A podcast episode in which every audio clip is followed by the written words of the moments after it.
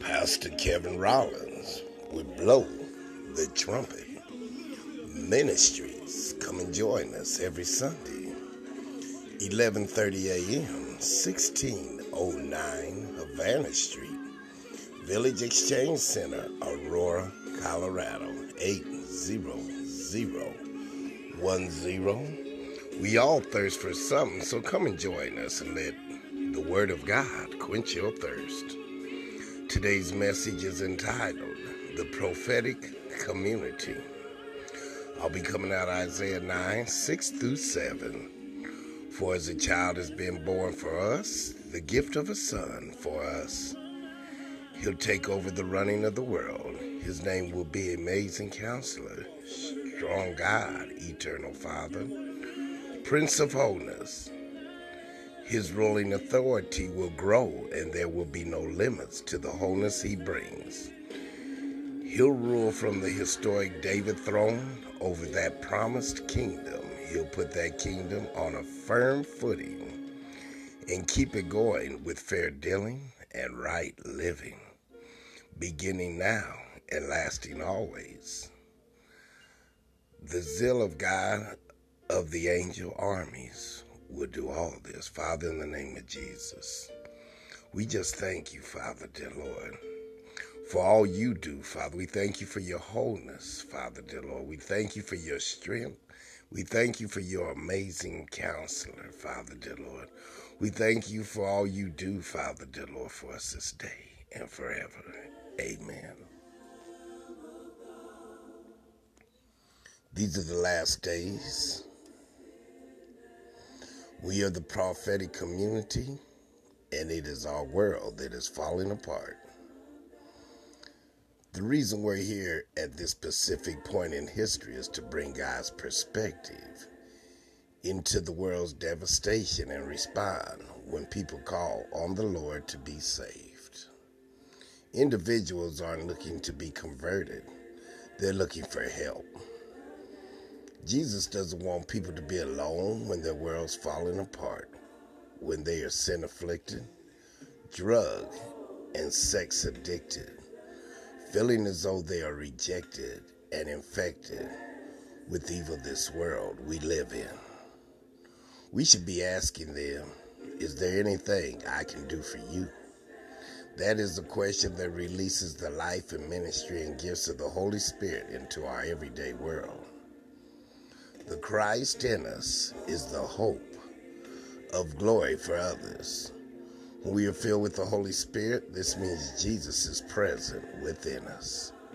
And that means when you ask that can I help question, that Jesus question, you are fully equipped and capable of responding exactly the way Jesus would. The gifts of the Holy Spirit were designed for the streets. For the moments we face in our everyday living, they weren't given so the Christians can work them on each other. The gifts of the Spirit are how Jesus works through us to touch the lives of hurting people. If our activities doesn't serve others, then we are wasting a colossal amount of time. Matthew 28, 18 through 21 in the Message Bible. Jesus undeterred went right ahead and gave his charge. God authorized and commanded me to commission you go out and train everyone you meet far and near in this way of life, making them by baptism in the threefold name Father, Son, and Holy Spirit. Then instruct them in the practice of all I have commanded you. I'll be with you as you do this, day after day after day, right up to the end of age. Being a Christian isn't about how big, how many, how much, and how great. It isn't about position or power or who has the strongest anointing.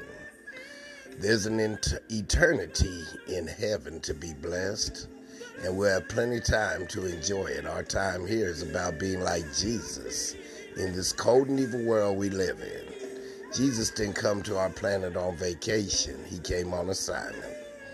Likewise, we have not been put in these last days accidentally. There's divine purpose at work within us.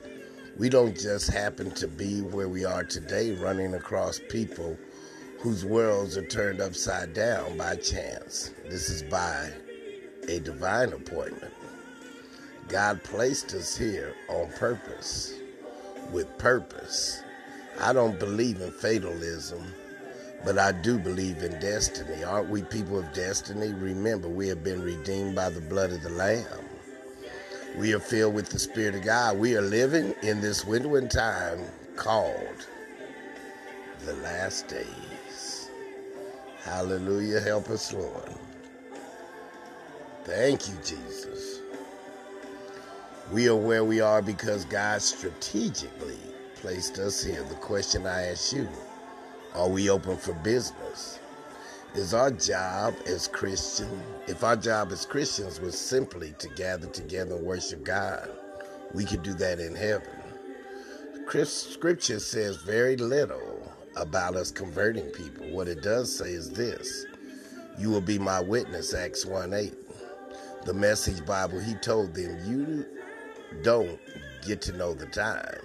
Timing is the Father's business. What you'll get is the Holy Spirit. And when the Holy Spirit comes on you, you will be able to be my witness in Jerusalem, all over Judea and Samaria, even to the ends of the world. In other words, we will have illustrations, living proof that Jesus was, in fact, God, and he still is alive. It is unquestionably important that people make a decision to follow Christ if they turn to Him, invite Him into their lives, and experience His forgiveness and cleansing for their sins. But I see this turning as a result, not a goal. Jesus said plainly, I came to seek to save what was lost. Luke 19:10. The Message Bible, Jesus said, Today is salvation day in this home. Here he is, Zacchaeus, son of Abraham, for the Son of Man came to find and restore the lost. In conclusion, our job is to continue that mission, not to capture and convert, but to bring Christ's presence into a lost world, make his power and love available. Not everyone Jesus ministered to chose to follow him. Where were the crowds he fed? The multitudes he healed. In the time of his death, many of them were standing beneath the cross, spitting and shouting, Crucify him. In fact, after three and a half years of public ministry, Jesus left behind 120 followers. Hallelujah. Hallelujah. Praise the Lord. Praise the Lord. Praise the Lord. Praise the Lord. My God. We must continue to serve you, Lord. Hallelujah. See, it's up to us to minister as he did, with no hooks. We must bring his healing to people because people hurt. We must bring his hope because people are hopeless. We must bring his love because people are bereft of unconditional love. We must do all these things without ulterior motives. We are the church. We are the revolution of Jesus. We are the way others come to know him. Without this accurate understanding of our true identity, we will never have the confidence, courage, and trust to reach out to others with Christ's healing love. God is not calling us to go to church, He's calling us to be His church, the hope of the world. And we gotta say it, and gotta believe.